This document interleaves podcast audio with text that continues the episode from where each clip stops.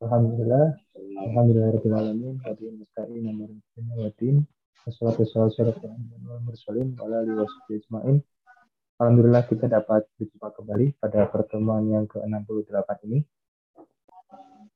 Uh, yang kan uh, masih dibahas uh, dari sejarah Jauharotut Tauhid dengan topik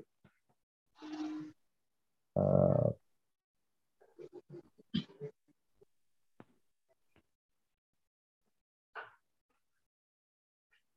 pengambilan buku catatan manusia, yang masih bersama gurunda kita semua, Ustaz.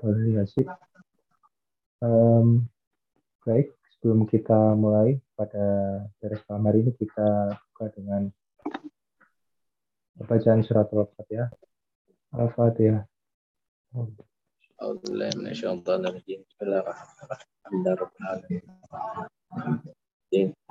Iyyaka na'budu wa iyyaka nasta'in ihdinas siratal mustaqim siratal ladzina an'amta 'alaihim. Amin. Baik, uh, tanpa berpanjang lebar lagi, untuk waktu dan tempat kami persilakan kepada Ustaz. Kepada Ustaz.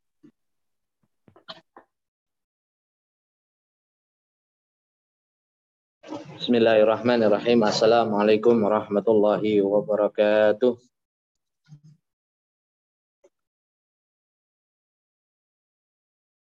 Suara saya jelas? Jelas, Ustaz. Assalamualaikum warahmatullahi wabarakatuh. Waalaikumsalam warahmatullahi wabarakatuh. Bismillahirrahmanirrahim. Alhamdulillahirabbil alamin wassalatu wassalamu ala asrofil anbiya wal mursalin sayyidina Muhammadin wa ala alihi wa sahbihi wa man tabi'ahum bi ihsanin ila yaumiddin. Rabbi israh li sadri wa yassir li amri wahlul 'uqdatam min lisani yafqahu qawli wa saddid lisani wahdi qalbi bi haqqi sayyidina Muhammad sallallahu alaihi wasallam. Qala al muallif rahimahumullahu taala wa nafa'ana bihi wa bi 'ulumihi fid dharain amin. Wa wajibun akhdul 'ibadi as-shuhufah. Wa wajibun akhdul ibadi as-shuhufa.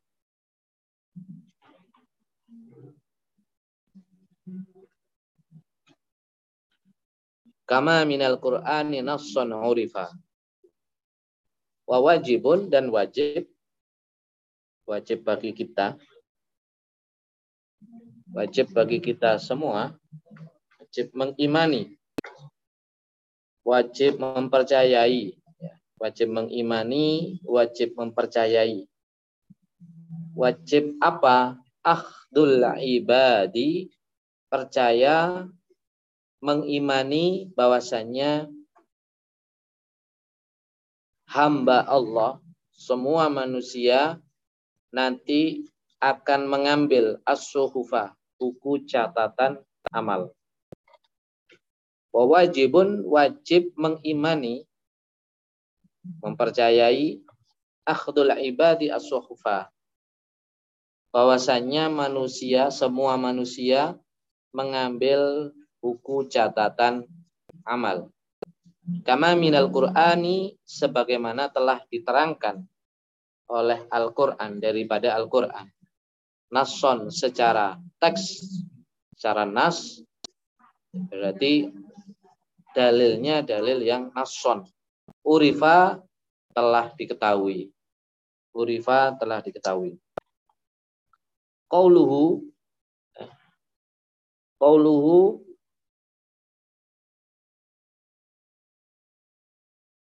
Qauluhu wa wajibun akhdul ibadi as-shuhufah. Lafadz wa wajibun akhdul ibadi as-shuhufah. Wajibun khabar muqaddam. Ya. Analisis bahasanya, lafadz wajib adalah khobar yang didahulukan, wa akhdul ibadi mubtadaun muakhar. Dan kalimat akhdul ibadi adalah khobar yang diakhirkan. Wal aslu, asalnya kalimat itu adalah wa akhdul ibadi as-shuhufa wajibun. Akhdul ibadi as-shuhufa wajibun. Ai sam'an liwurudihi kitaban wa sunnatan. bahwasannya akhdul ibadi as-shuhufah, hamba Allah mengambil buku catatan amal nanti di hari kiamat, wajibun, itu perkara yang wajib diimani. Ini akidah Ahlussunnah wal Jamaah, wajib. Semua orang Islam ya percaya bahwasannya nanti semua manusia mengambil buku catatan amal nanti di akhirat. Sam'an, ini bagian daripada as-sam'iyyah. Jadi akidah kita itu ada apa? Ilahiyat,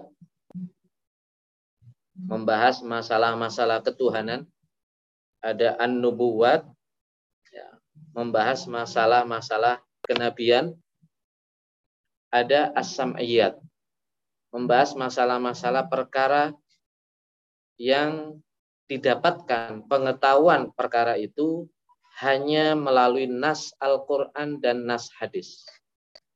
Ya, melalui Al-Qur'an penjelasannya langsung secara jelas dalilnya dari Al-Qur'an dan dari hadis. Sam'an, dari kata sami'ah, mendengarkan. Artinya kita mengetahui perkara sam'iyat hanya dari mendengarkan dari Al-Qur'an dan hadis, tidak dari yang lainnya. Liwurudihi kitabahan, karena dalilnya penjelasan tentang hal ini itu terdapat dalam Al-Qur'an, wa sunnatan, dan sunnah atau hadis Nabi Shallallahu Alaihi Wasallam. Jadi dalam perkara sam'iyat, yaitu tidak ada medan akal di situ. Ini murni nas, ya. Ini murni adalah khobar sodik. Ya, ini namanya khobar sodik. Pengetahuannya diperoleh sumbernya melalui al-khobar as-sodik, dari Al-Quran dan dari hadis-hadis. Nah, walin iqadi al-ijma' alaihi, dan juga karena terjalin kesepakatan para ulama terhadap akidah ini, terhadap keyakinan ini. Ini sudah menjadi ijma' para ulama. Fayajibu al-iman bihi, maka wajib beriman kepada as-shuhuf ini, pengambilan buku catatan amal. Waman angkarahu kufrun, barang siapa yang mengingkari adanya pembagian pemberian buku catatan amal, kufrun, itu kufur. Berarti percaya pada as-shuhuf nanti di hari kiamat itu termasuk bagian daripada asluddin, bagian bagian daripada usuluddin. Ya. Jadi di sini berarti ini bukan perkara yang dari hasil ijtihad.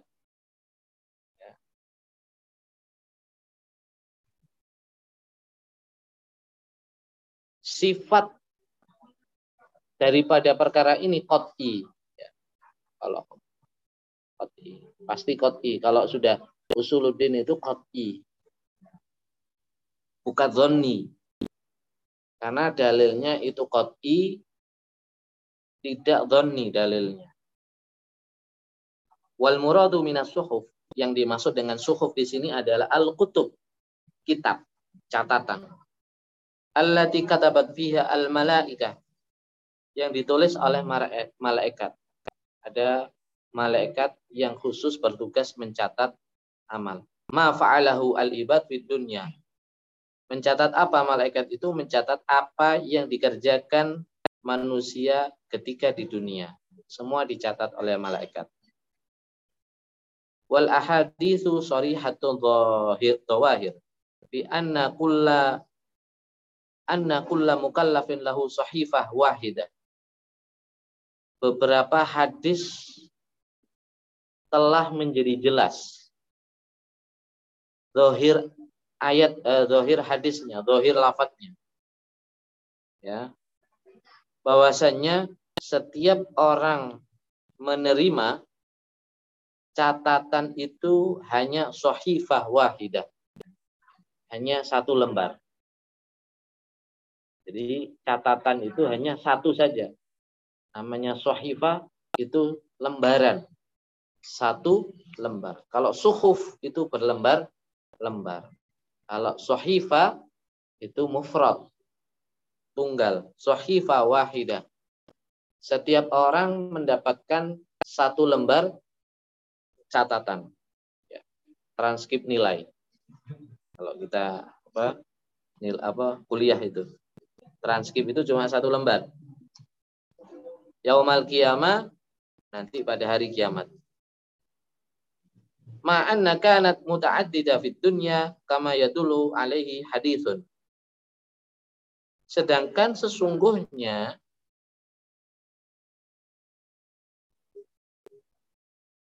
sohifa itu mestinya ya muta'addida. Karena catatan ma manusia itu banyak. Catatan manusia itu banyak. Dan ada riwayat yang menunjukkan akan hal ini. Menunjukkan akan bahwasannya catatan manusia itu tidak sohifah wahidah, tidak satu lembar, tapi berbilang-bilang, muta'addidah. Contoh hadis ini, ma min mu'min illa walau kulla yaumin sohifah. Nah, ini. Tidaklah ada seorang mukmin kecuali baginya itu setiap hari satu lembar catatan. Jadi setiap hari satu lembar. Kalau kita umur tiga puluh, umur empat puluh, berapa lembar sudah? Satu tahun tiga ratus enam puluh lima. Dikali tiga puluh. Berlembar-lembar. Menurut zahir hadis ini. Nah ini bagaimana? Fa'idha tuyat walaysa fihi walaysa fiha istighfarun. Kalau sudah ditutup buku catatan itu, walaysa fiha istighfar, tidak ada istighfar di dalamnya.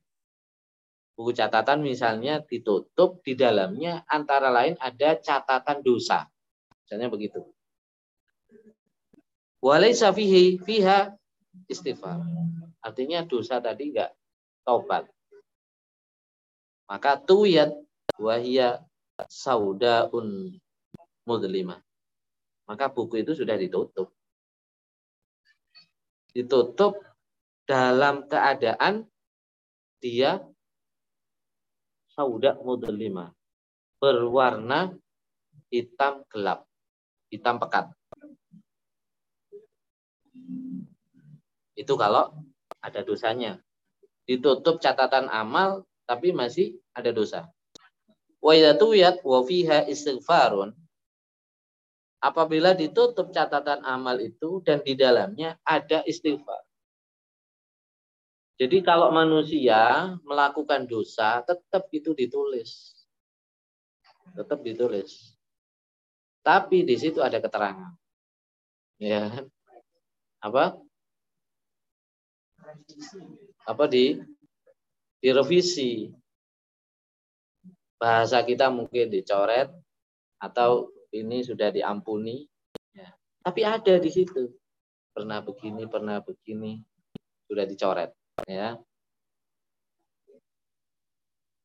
Tuyat walaha nurun yatala'la. Kalau ada istighfar, dia taubat, artinya berarti sohifa itu nurun bercahaya, yatala'la berkilauan, cahaya berkilauan. Waqadik talafa. Dan para ulama telah berbeda pendapat. Fakila ada yang mengatakan tawassala suhuful ayyam wal layali. Ya. Jadi suhuf ini berarti bukan satu lembaran. Sohifa wahidah. Jadi setiap hari dan malam itu ada catatannya. Wakila ada yang mengatakan yunsakh ma fi jam jami'iha fi sahifatin wahidan wahidatin. Ada yang mengatakan dari berbagai macam lembaran-lembaran itu itu disalin oleh malaikat dan dijadikan satu lembar. Nah, ini sesuai dengan pendapat di atas tadi. Asalnya berlembar-lembar tapi disalin, ditranskrip oleh malaikat. Ditranskrip menjadi satu lembar. Fa in qila, kalau dikatakan idza kana kullu mukallafin lahu shahifah wahidah yaumal qiyamah falima jama'ah al-musannif. Kalau setiap mukallaf itu nanti hari kiamat menerima satu lembar pada hari kiamat nanti, falima, kenapa jama'ah al-musannif? Kenapa di sini penulis syarah ini itu memberi keterangan bahwa ada lembaran tapi dikumpulkan jadi satu. Ujiba bi annahu jama'a fi muqabalati jam'il ibad wa huwa min muqabalatil jam'i bil jam' fatuqsam al ahad alal ahad. Bentar.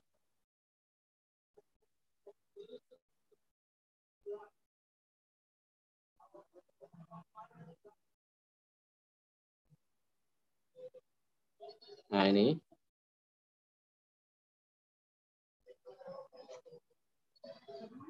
Fayuqsam fatuqsamu al-ahad alal-ahad. Bahwasanya bi annahu jama'aha fi muqabalati jam'il ibad. Ini seakan-akan ada dua pendapat ya. Ada yang mengatakan shahifah wahidah, ada yang mengatakan suhu, bersuhuf-suhuf ya, berlembar-lembar. Kemudian penulis syarah ini mengkompromikan dua pendapat. Ya. Mengkompromikan dua pendapat. Nah, bagaimana mengkompromikan dua pendapat? Zahir hadis tadi, shahifah wahidah. Pendapat yang lain, suhfun. Dari hadis juga, itu bersuhuf-suhuf, berlembar. Jawaban musannif, penulis syarah ini, annahu bi annahu jama'aha fi muqabala fi muqabalatin fi muqabalati jam'il ibad. Jadi memang itu semua dikumpulkan ya jadi satu ya. Maka fatuqsam al-ahad alal-ahad. Ya. Dibagi satu satu. Yang suhuf itu adalah milik banyak orang, dijadikan satu numpuk oleh malaikat. Walhasil ini perkara yang buruk. Wa tawahiru ayat wal ahadits syahidatun bi umumihi li jami'il umam. Ayat Al-Qur'an dan hadis-hadis telah menyaksikan bahwasanya penerimaan syuhuf ini itu untuk semua umat. Ya, untuk semua umat. Kecuali ada beberapa orang yang tidak menerima syuhuf. Siapa saja orang yang tidak menerima buku catatan amal, ya na'am. Al-anbiya la ya'khuduna syuhufan. Para nabi tidak mengambil buku catatan. Karena nabi itu ismah.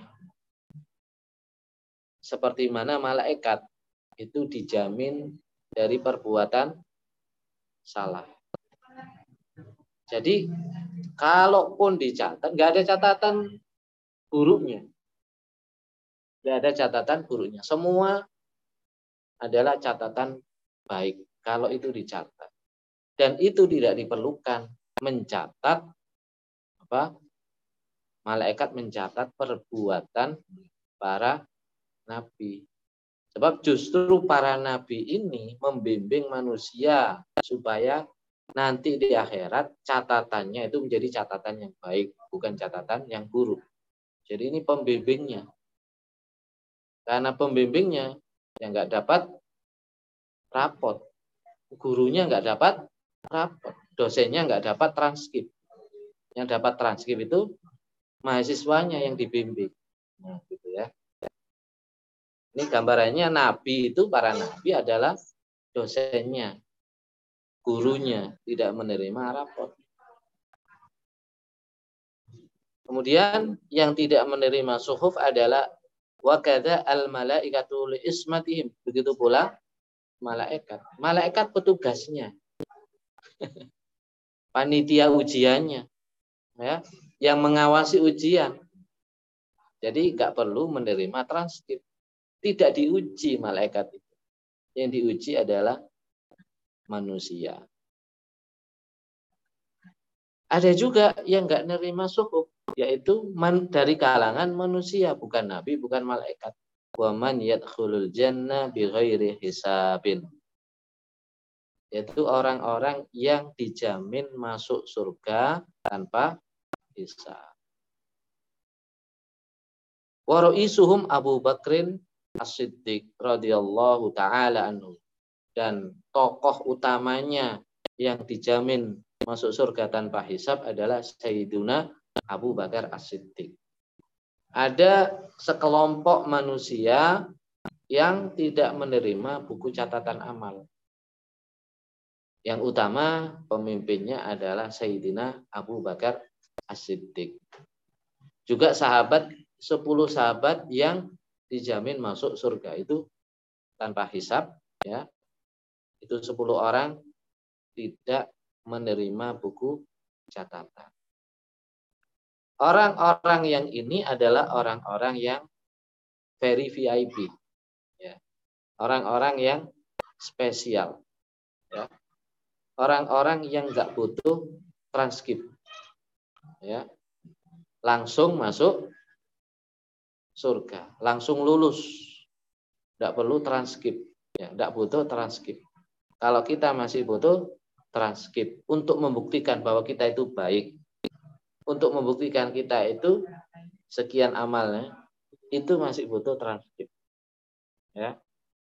Adapun orang-orang yang sudah dikenal very V I P, ya, itu umpama masuk eh, apa mau masuk kerja itu oleh pimpinannya disuruh langsung kerja karena sudah tahu kualitasnya, kemampuannya. Itu nggak perlu berkas. Kalau kita-kita masih butuh berkas. Dilihat dulu. Nah, buku catatannya. Oh, ini layak masuk surga apa enggak? Masih dilihat dulu. Walam yudhkar al-musannif man yadfa' as-suhuf lil ibad. Wa qad warada anna ar-rih tatiruha min khazanatin tahtal arshi fala tukhti sahifatan sahifata unuki sahibiha.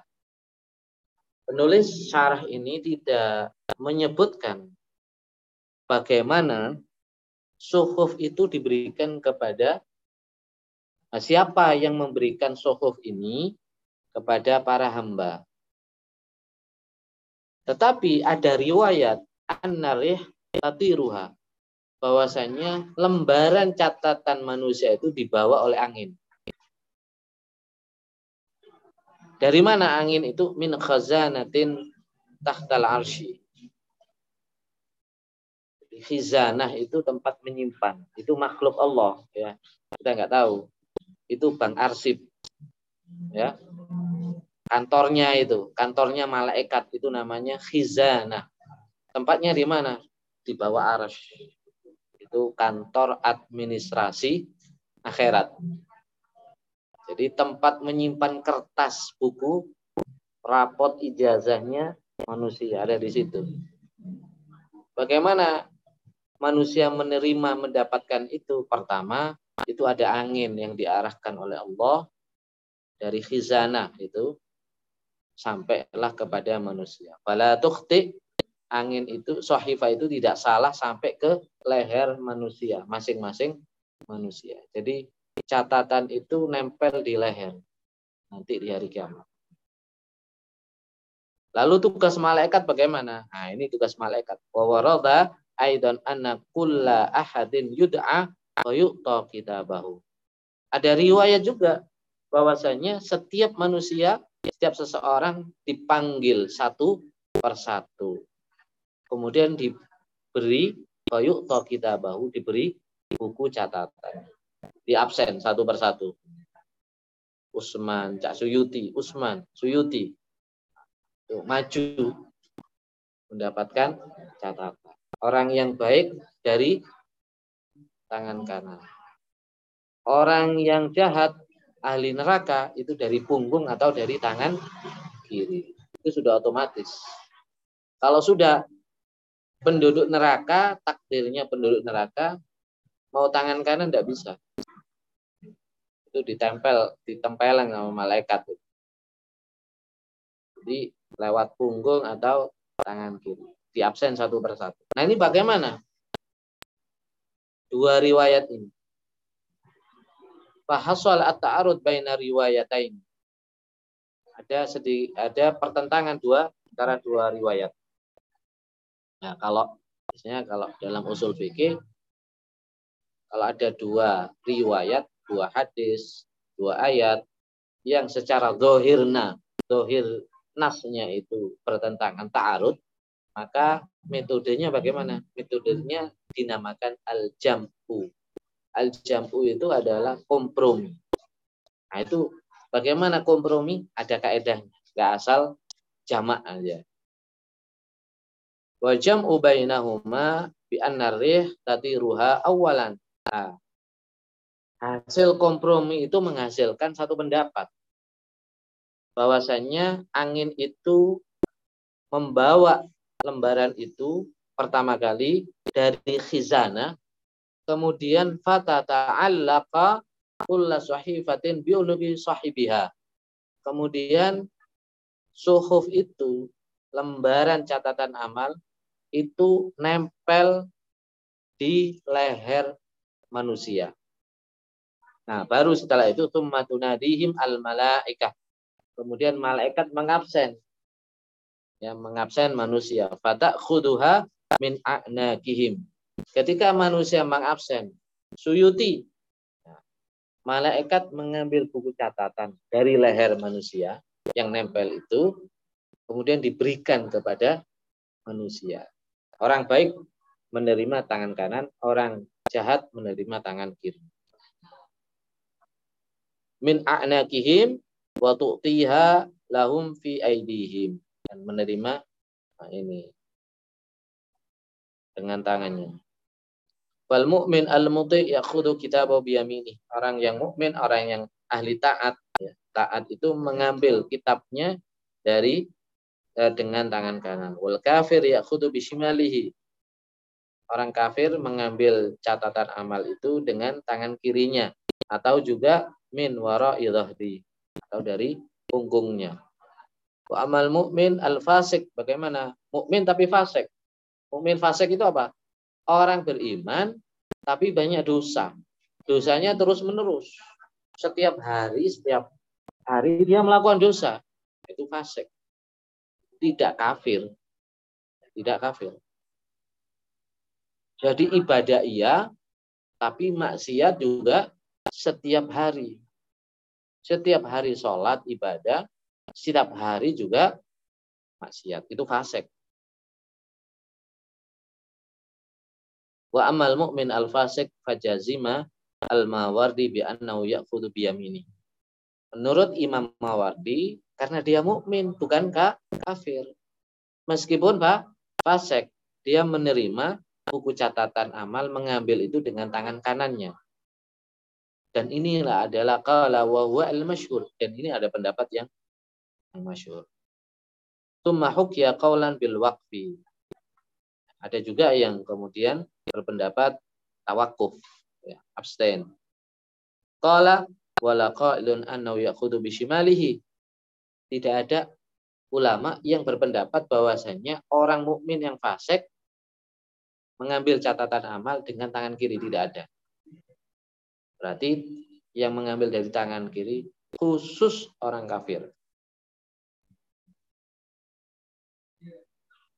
Wa fi kalami ba'dihim anna hunaka qawlan bi annahu ya'khudhu bi shimalihi.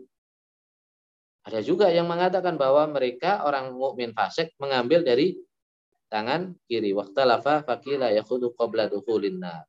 Nah ini mereka mengambilnya itu sebelum masuk neraka yang tangan kiri.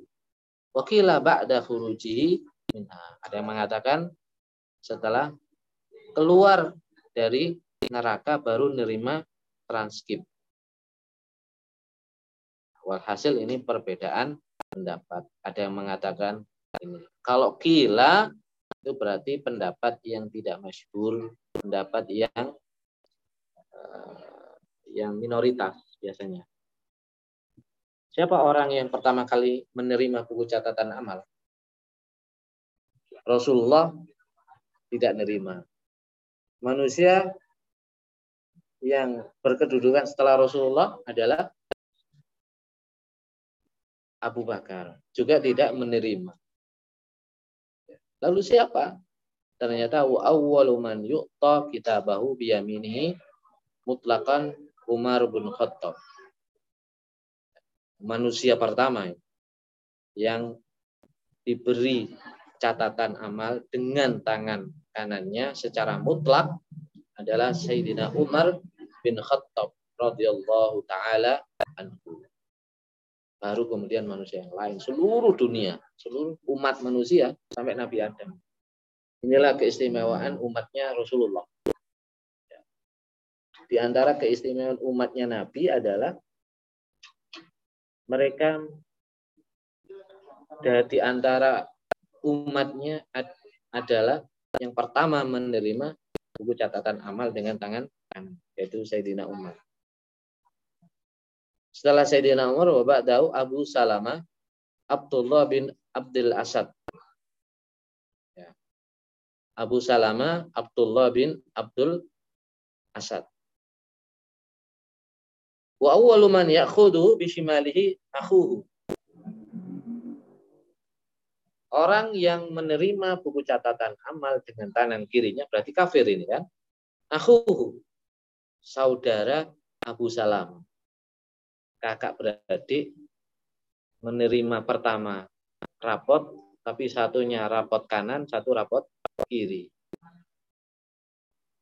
Siapa? Al-Aswad bin Abdil Asad.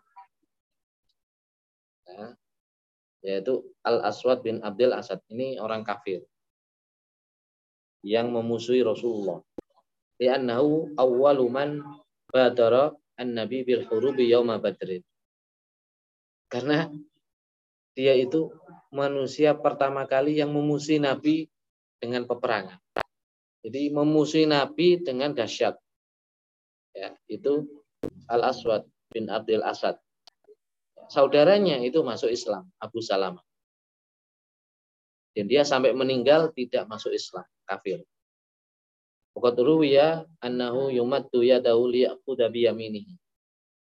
Diriwayatkan bahwasannya Al-Aswad bin Abdil Asad ini mau mengambil dengan tangan kanan. Bayaj zabahu malakun bayakhla yadahu. Lalu ditarik oleh malaikat. Mau ngambil dari kanan, ditarik tangannya oleh malaikat. Kemudian yakhla yadahu, copot tangan. Sehingga fayakhudha bishimalihi min wara'i dhahri. Ya. Kemudian dengan tangan kirinya dari balik apa punggungnya. Qauluhu kama minal Qur'ani nassun urifa. Lafadz kama minal Qur'ani nassun urifa aikal akhdhu alladhi urifa minal Qur'an hala kaunihi mansusan. Ini semua diambil dari Al-Qur'an. Telah diketahui dalam Al-Qur'an secara teks. Fanasson bimakna mansus. Nasson ini maknanya adalah mansus, telah ditulis. Halun min dhamiri urfa al-mabniul lil maf'ul wa wasilatul mausul. Min al-Qur'ani muta'alliqun bi quddima 'alaihi istiqamatil wasni. Nawsara. Wa dzalika qawluhu ka qawlihi ta'ala فأما من أوتي كتابه بيمينه فيقول هاؤم اقرءوا كتابيه إني ظننت أني ملاق حسابيه. Seperti firman Allah Subhanahu wa taala, فأما من أوتي كتابه. Adapun orang yang diberi catatan amal biyamini, dengan tangan kanannya, فيقول هاؤم اقرءوا كتابيه. Kemudian saking senengnya ini ya, ya saking senengnya eh, ambillah Sampai ngomong gitu, ambillah, bayakulu, ambillah, ikra'u, ambillah, dan bacalah kitabiyah, catatan ini. Kalau sudah lulus, dapat ijazah, kemudian dibuka, oh, nilainya bagus-bagus, mumtaz-mumtaz. Ya, ketemannya ini loh, nilai saya baca saja. Nah, gitu, mama begitu. Tapi kalau nilainya ini merah semua, ya, merah semua, banyak nggak lulus, ditutup. Kalau perlu nggak ada yang lihat. Berapa nilainya? Ada pokoknya.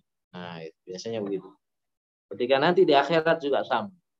Orang yang baik, ya, ahli surga, catatan amal baik, itu mengambilnya dengan wajah yang berseri-seri putih, berkilauan, bukunya juga berkilauan. Wajahnya putih, berkilauan, dan dengan senyum bahagia.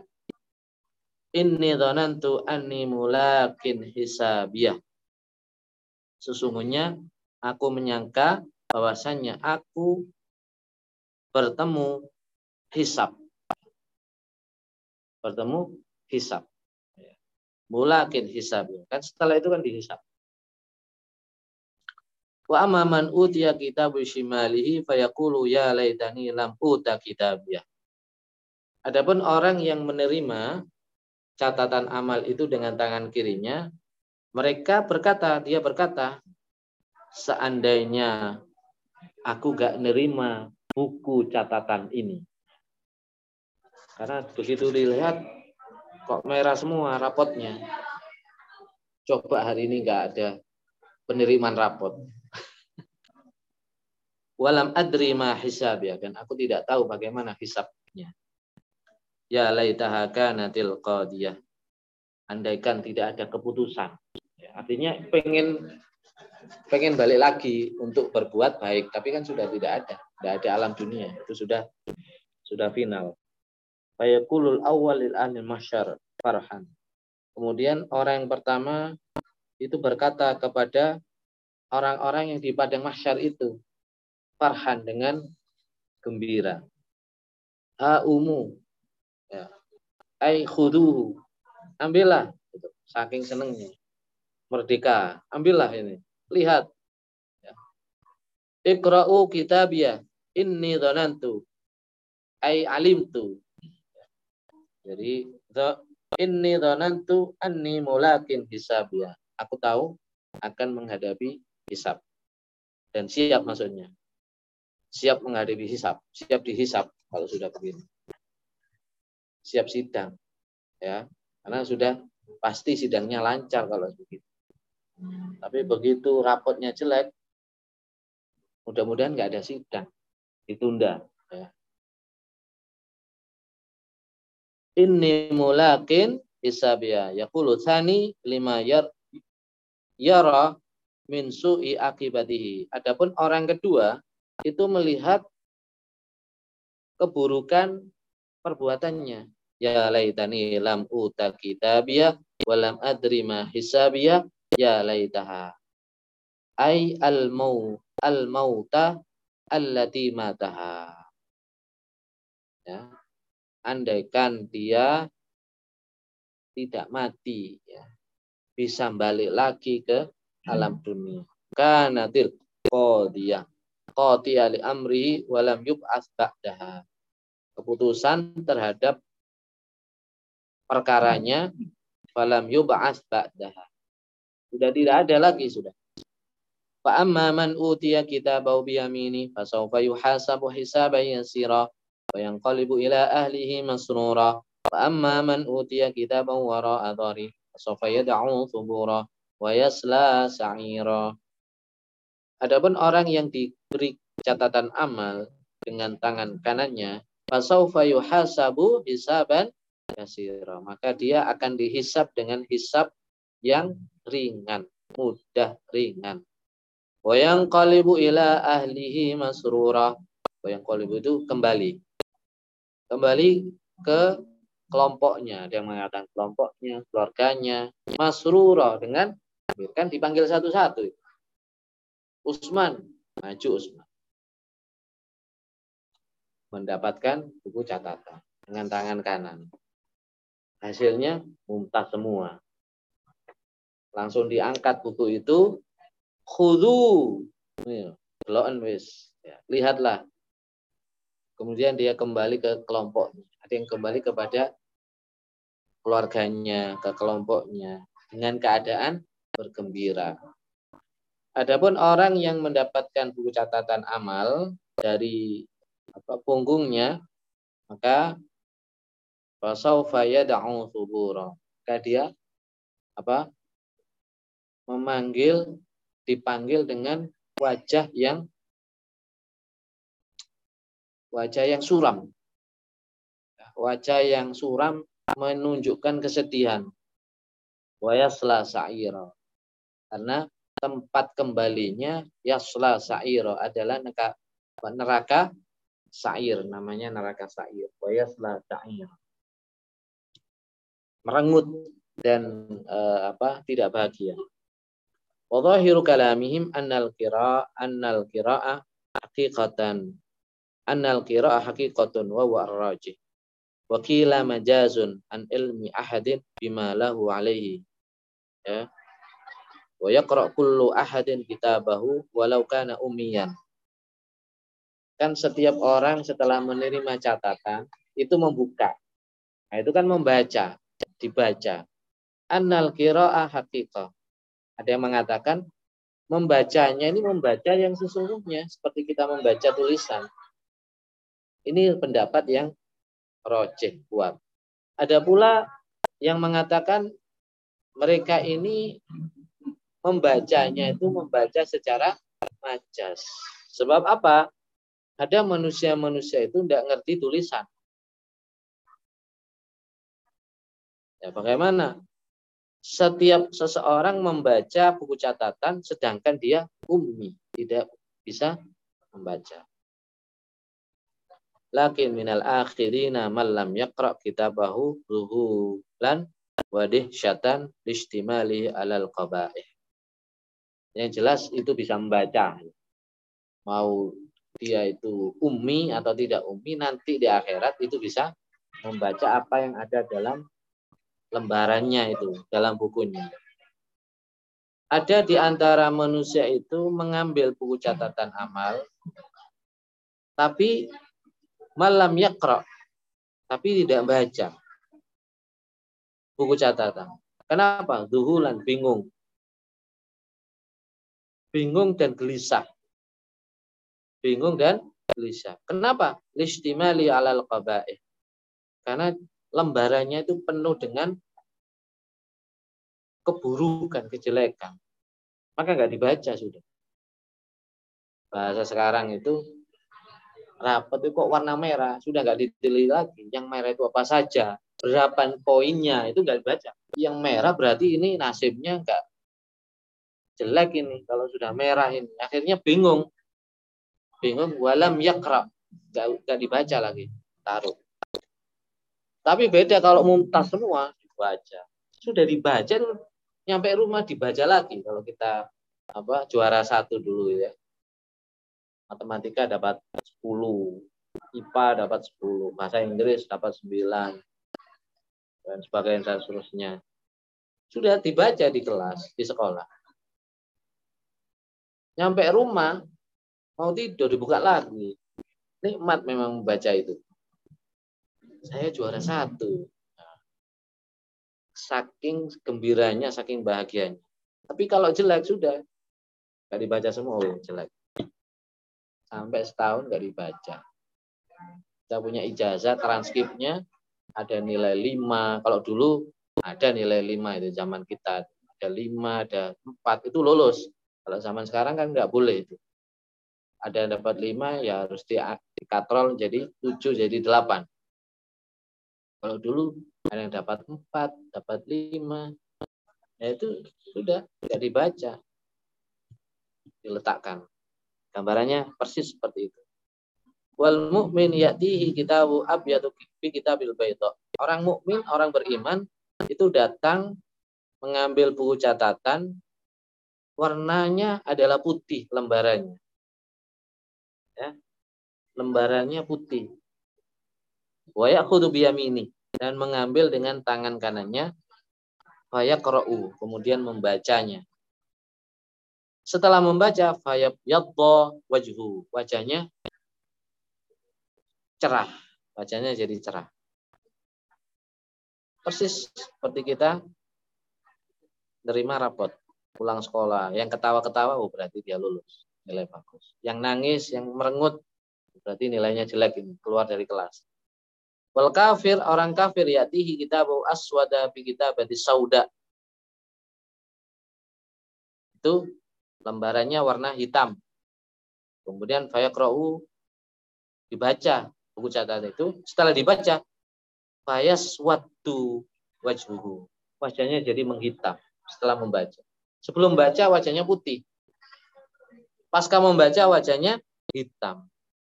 Kama dzakara al-musannif fi kabirih, sebagaimana disebutkan oleh musannif, penulis kitab, dalam kitab kabirnya.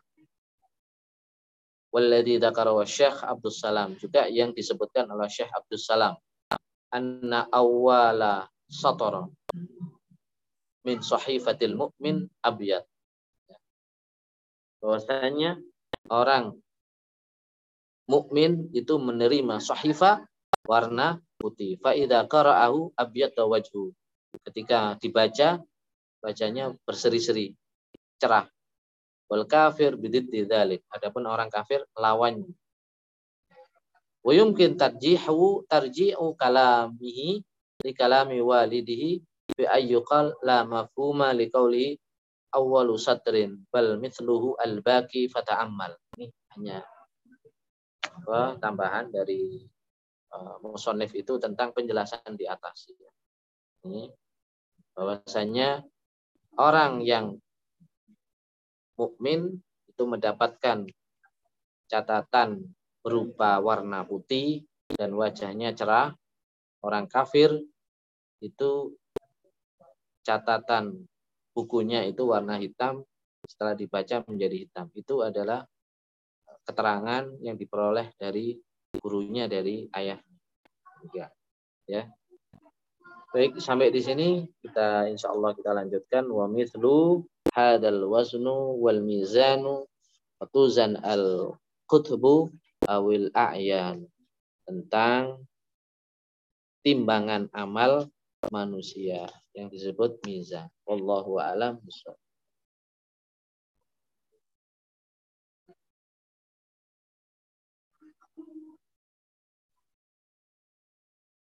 Baik, alhamdulillah uh, kita buka sesi tanya jawab bagi Bapak Ibu.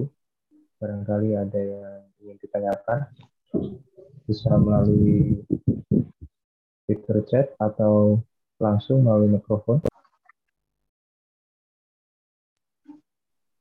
Saya tanya Ustaz. Ya, silakan. Silakan, Bapak Tommy. Siapa? Tommy. Iya. Ya. Gini Ustaz, uh, mungkin saya baru masuk uh, kajian jenengan ini di grup WhatsApp Ustaz. Jadi saya nggak ngikuti materi, belum sempat membaca atau apa mendengarkan rekaman eh, yang pertama. Mungkin ini pertanyaan yang di halaman-halaman pertama Ustaz. Saya kok masih bingung sampai sekarang ini tentang apa eh, sifat-sifat Allah ini, pembahasannya kok membingungkan saya gitu. Ada istilahnya mujasimah, Asy'ariyah, ada Mu'tazilah begitu. Nah, masing-masing itu memiliki dalil yang sama tapi berbeda. Yang bingung di mananya, Pak? Apa, Ustaz? Yang bingungnya di mana ya? Ya, sifat-sifat Allah. Ya, misalkan ya dulu uh, ala aidihim, misalkan istiwa alal arsy dan seterusnya, itu sifat-sifat Allah itu uh, Kelom, tiga kelompok ini menggunakan dalil yang sama gitu, laisa kamitslihi syai', seperti itu. Yang niatnya untuk tanzih semuanya gitu. Yang mujasimah mengatakan Allah itu punya wajah, punya tangan, tapi tidak sama dengan tangan wajah makhluknya begitu. Nah, tanzih juga, tapi eh, memaknainya dohir begitu. Tapi kaifiahnya diserahkan kepada Allah. Yang Asy'ariyah setahu saya itu ditakwil. Yang Mu'tazilah karena menggunakan dalil yang sama laisa kamitslihi syai' sehingga meniadakan sifat Allah karena gak mungkin Allah itu punya sifat. Karena makhluknya juga punya sifat, misalkan seperti itu. Misalkan Allah sami, Allah mendengar, makhluknya juga mendengar. Gak mungkin ini. Nah, pakai dalil laisa kamitslihi syai'. Masing-masing menggunakan dalil yang sama. Nah ini saya kok sejauh ini masih bingung dengan tiga kelompok ini. Mohon maaf begitu mungkin. Mungkin bisa dijelaskan uh, makna laisa kamitslihi syai' ini sebenarnya bagaimana gitu. Terima kasih Ustaz. Ya, ini uh, pembahasan awal ya. Baik, gak apa-apa kita jelaskan. Meskipun butuh penjelasan yang agak panjang dan mendalam dan sangat mendasar fundamental. Saya mulai dari penjelasan yang fundamental dulu lah, karena itu sudah menyangkut perbedaan antar firqah. Sebelum kita membaca firqah, kita harus punya pen, uh, pemahaman yang fundamental. Apa pemahaman fundamental itu? Bahwasanya Asy'ariyah itu Ahlussunnah. Mujassimah, kemudian Mu'tazilah adalah firqah yang bukan Ahlussunnah. Ini mendasar sekali, ya. Mendasar. Nah, antara Ahlussunnah dengan firqah-firqah yang lainnya, termasuk dengan Mujassimah, termasuk dengan Mu'tazilah, itu perbedaannya itu perbedaan pada masalah usul. Perbedaan pada persoalan pokok-pokok agama. Jadi perbedaannya itu pada pokok-pokok agama. Di sini. Contoh tadi itu adalah perbedaan yang masuk ranah pokok agama. Nah, perbedaan pada usul ya, itu bisa menyebabkan dua hal. Satu, bisa menyebabkan sesat tapi tidak kafir, jatuh pada bid'ah. Dua, adalah jatuh kepada kekufuran. Jadi ada dua konsekuensi kalau itu berbeda pada persoalan usul. Nah, bagaimana seseorang itu, ini sebetulnya epistemologi sebelum ke akidah ini masalah ilmu. Jadi pertanyaan itu harus dirunut dari penjelasannya, dari epistemologinya, dari konsep ilmunya. Bagaimana kita mencari kebenaran? Itu kan epistemologi. Baru ke ranah akidah. Ya. Sehingga konsep ilmu ini sangat fundamental sekali. Karena akidah kita itu dibangun oleh ilmu. Itu dijelaskan oleh Syekh Abdul Qadir al-Baghdadi dalam Al-Farku Bayan al-Firob bahwa akidah kita Al-Sunnah al-Jama'ah itu dibangun di atas ilmu. Ilmu apa? Ilmu yang benar. Nah, bagaimana seseorang itu mendapatkan ilmu yang benar? Ini persoalan epistemologis, ini persoalan ilmu sebelum sampai ke akidah itu dan contoh-contohnya serta konsekuensi-konsekuensinya. Pertama, jalan untuk mendapatkan kebenaran adalah kita ambil sal- salah satu hadis dari Nabi Shallallahu Alaihi Wasallam. Nah, kalau sumber ilmu ada tiga, ya, al-akal, wal uh, uh, akal, kemudian wal khawas, wal hawas, kemudian wal khabar as-sadiq, al khabar as-sadiq, al-mu'ayyad bi mu'jizatir rasul, informasi yang benar yang berasal daripada Al-Qur'an dan itu kan masih global. Sumber ilmu dari situ masih global. Dari sini ya, dari sini mana yang harus didahulukan? Sumber ilmu itu.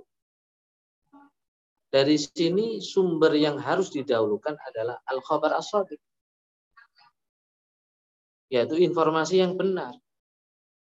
Yaitu karena di situ informasi benar itu yang dimaksud informasi dari Al-Qur'an, informasi dari Nabi. Nabi itu wama yantiku anil hawa.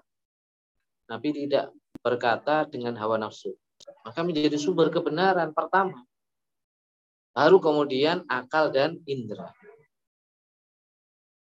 Dari sini, maka Mu'tazilah itu gugur. Mental.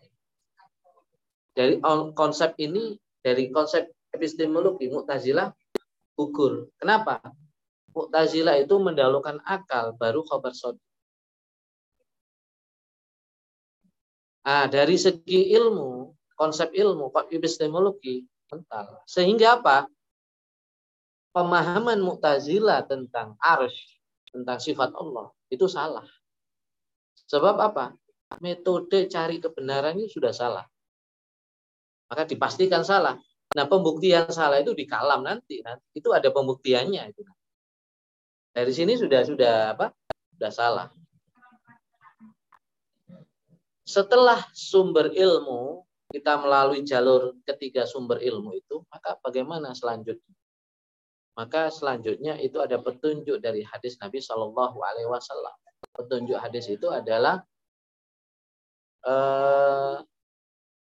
la tajtami'u ummati ala dhalalah. La tajtami'u ummati ala dhalalah.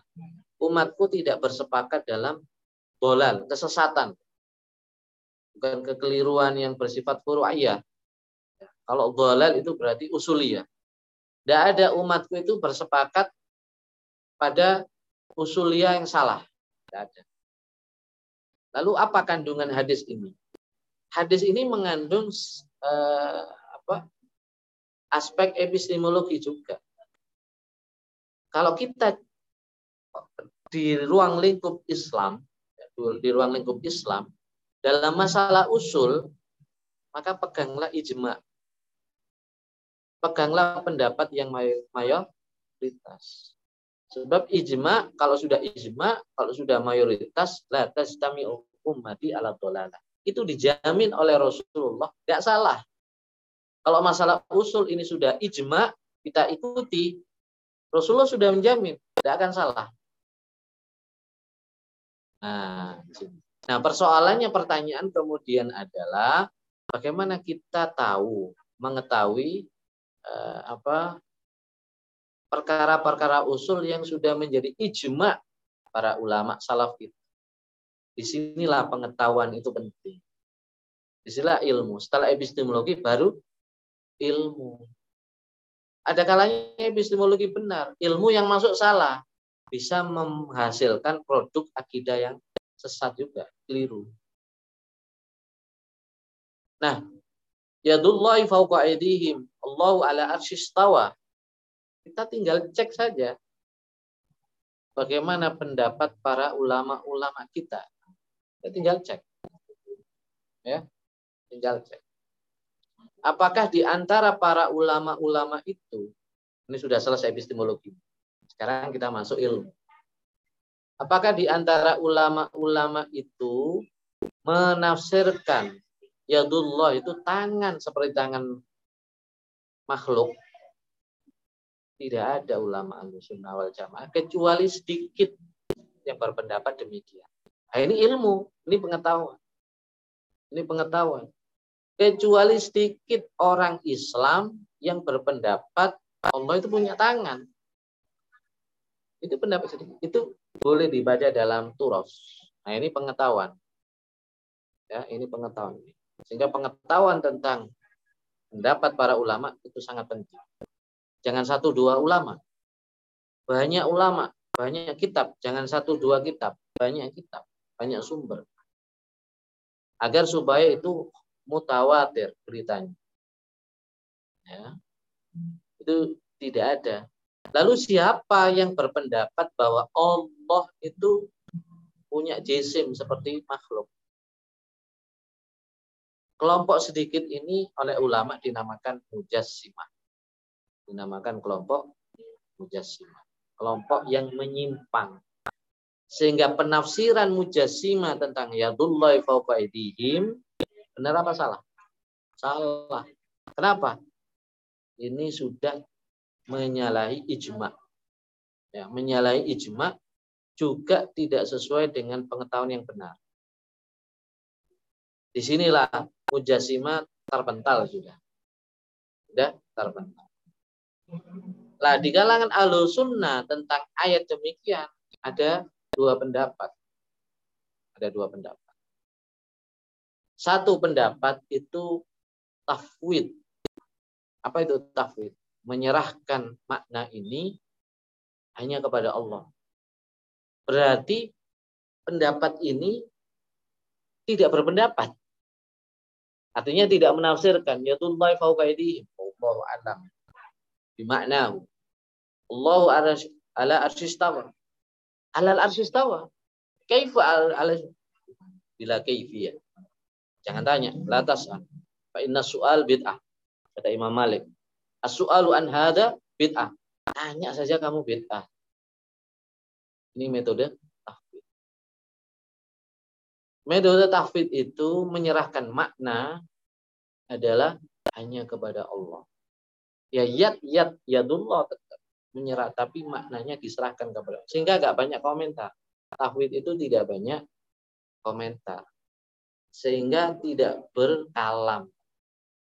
Dan bukan mutakalim yang seperti itu. Bukan ranahnya mutakalim. Kalau tahfidz bukan mutakalim. Imam Malik bukan mutakalim. Imam Syafi'i bukan mutakalim. Ya. Nah, kemudian kelompok kedua di kalangan Ahlussunnah wal Jamaah adalah kelompok yang takwil. Mentakwilkan. Yadullahi fawqa aydihim, kekuasaan Allah. Dari mana makna ini? Dari ulama salaf juga. Bahkan ternyata Ibnu Abbas juga memaknai demikian. Imam Ahmad bin Hanbal juga memaknai demikian. Itu Imam Al-Ghazali menjelaskan.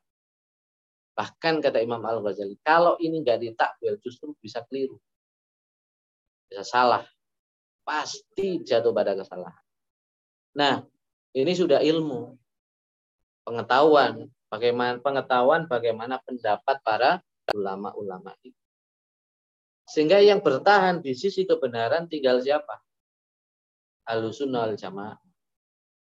Baik itu Ahlussunnah yang salaf maupun Ahlussunnah yang khalaf. Dua-duanya Ahlussunnah dan dua-duanya betul. Dua-duanya sesuai dengan epistemologi, sesuai dengan konsep keilmuan yang benar. Kaidah keilmuan yang benar. Ya, itu. Maka kalau dalam masalah persoalan itu ikutlah pendapat Ahlussunnah, ikutlah pendapat yang ijma, yang mayoritas. Jangan pendapat yang kecil-kecil. Ya. Jangan mengikuti pendapat yang menafsirkan Allah punya jisim. Tidak punya jisim. Ketika para ulama menjelaskan Allah punya sifat mukhalafatu lil hawadis. Dari segala hal, Allah tidak sama dalam segala hal dengan makhluk. Tidak bisa. Apalagi dalam jisim, dalam atom saja nggak sama. Apalagi dalam jisim yang sangat zahir. Ketika disebut jisim itu zahir. Jisim itu benda yang zahir. Kumpulan daripada atom-atom yang membentuk surah. Itu jisim. Nah Allah jauh dari atom saja nggak sama. Nggak punya atom. Apalagi jisim. Terlalu jauh. Ya, kalau sudah or, ada orang Allah punya atom, satu atom sama dengan atomnya makhluk. Ini sudah bukan mukhalafatul hawadis. Ini sudah sesat. Apalagi dalam tingkat yang sudah jisim, lebih sesat lagi. Itulah mujah, mujassimah. Sehingga bagi kita bagaimana orang awam, ikutilah ulama yang mayoritas. Selesai. Selesai. Nah, memang ilmu sekarang zaman akhir zaman ini confused. Bagaimana konfus? Untuk mengetahui yang mayoritas saja susahnya bukan main. Itu juga fitnah. Untuk mengetahui ulama yang benar, ini yang sesuai dengan ilmu epistemologi, itu susah. Itu juga pengetahuan yang yang penting sebelum sampai masuk ke ranah perdebatan itu. Nah, sebelum masuk ke perdebatan, pertama ilmu benar, kaidah keilmuan benar, epistemologi benar. Baru kita bisa masuk ke dalam ruang perdebatan-perdebatan tersebut. Kalau kita memaksakan sebelum ilmu settle, epistemologi belum settle, kita memaksakan pada ruang perdebatan, maka itu kata Imam Al-Ghazali jatuh, bisa jatuh pada bid'ah. Dan itu tidak di, diperkenankan oleh Imam Al-Ghazali dalam kitab Iljamul Awam fi Ilmil Kalam, bahwa justru dengan cara seperti itu Anda bisa jatuh kepada keliruan karena belum settle ilmunya. Epistemologi, kaidah-kaidah keilmuan juga belum settle. Memaksakan untuk uh, masuk pada ruang-ruang perdebatan. Yaitu hanya dalam kitab Ihya, uh, dalam kitab Al-Kawaidul Aqaid, ya, itu ada runtutannya menghadapi ayat begini itu bagaimana kita mensikapinya seorang muslim. Pertama, itu percaya bahwa itu ayat Allah. Yang kedua, takdis, mensucikan Allah dari segala hal. Dari apa? Dari yang menyamakan makhluk. Itu wajib. Ya. Baru setelah itu naik tingkatan seiring dengan wawasan keilmuan seseorang. Itu boleh. Sampai pada tingkat tinggi, pada aspek jadaliyah, itu aspek kalam. Itu boleh masuk pada ruang perdebatan. Perdebatan. Wallahu a'lam. Demikian mudah-mudahan bisa dipahami.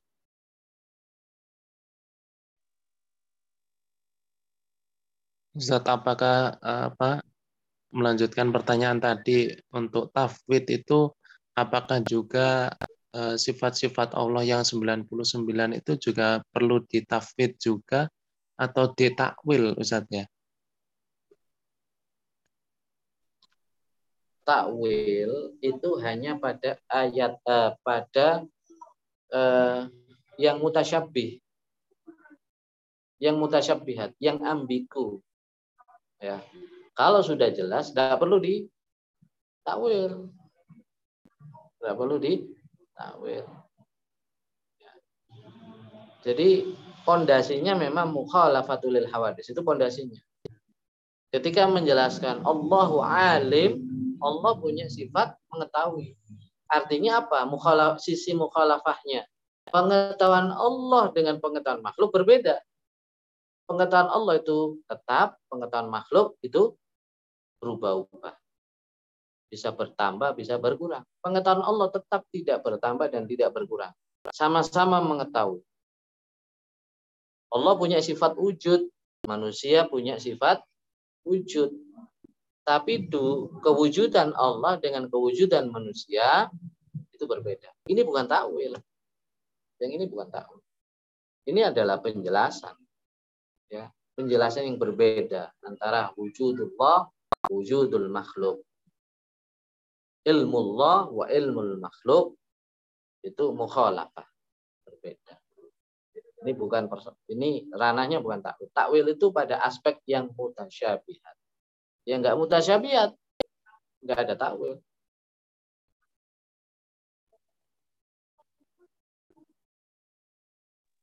Ya Ustaz, alhamdulillah eh, sudah paham. Berarti untuk sifat-sifat Allah itu masuknya ke yang apa namanya? Ada mutasabihat, ada apa tadi Ustaz? Muhkamat ya. Berarti eh, sifat-sifat Allah itu eh, sifatnya muhkamat dan di apa? Zat Allah itu sifatnya mutasabihat begitu Ustaz ya mungkin ya. Ya, sifat-sifat Allah itu kan ada sifatul dzatiyah, ada sifatul af'al, ya itu kan macam-macam. Ya, memang kita harus masuk ke sana dulu, mana yang sifatul dzatiyah, mana yang sifatul af'al, ya nah, itu kita harus tahu. Uh, jadi misalnya uh, apa yadullah ini masuk sifat apa? Sifat apapun Allah kalau itu memang mutasyabihah jadi takwil. Sifat apapun itu kalau bukan mutasyabihat ya nggak perlu takwil. Nah, ya di situ. Di eh, apa di akhir pembahasan ini ada juga nanti ada juga sedikit tentang eh, mengenai hal itu ya. Ada beberapa eh, menyinggung kalau nggak salah atau sudah lewat. Ya ada beberapa penjelasan-penjelasan tentang hal itu. Jadi nas-nas yang musyabih dan nas-nas yang tidak mutasyabih. Itu ada beberapa yang dijelaskan di sini. Insyaallah. Ya, terima kasih Ustaz. Saya tunggu uh, tadi pembahasan yang mungkin kedepannya akan dibahas mana ayat yang mutasabih, mana yang muhkamat itu. Ustaz. Saya tunggu Ustaz. Ya, ya. Terima kasih Ustaz ya. Ya, syukran jazakallah khairan Ustaz. Assalamualaikum.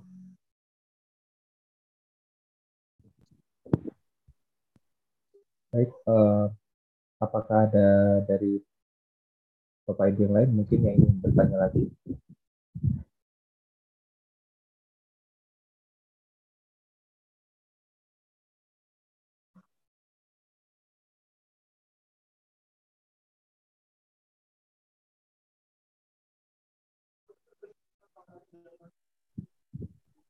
Bapak Ian, apa mungkin ingin bertanya? Tadi sempat buka mikrofon.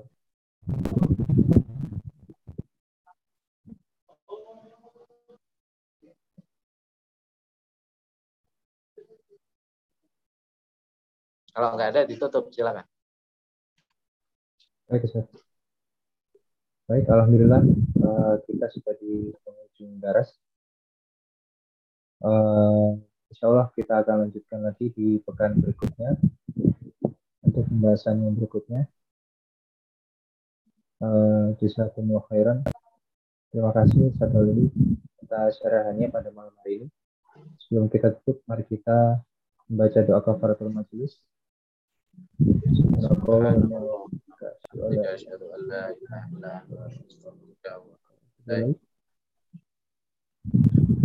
apabila ada salah atau keliruan. Assalamualaikum warahmatullahi wabarakatuh. Waalaikumsalam warahmatullahi wabarakatuh.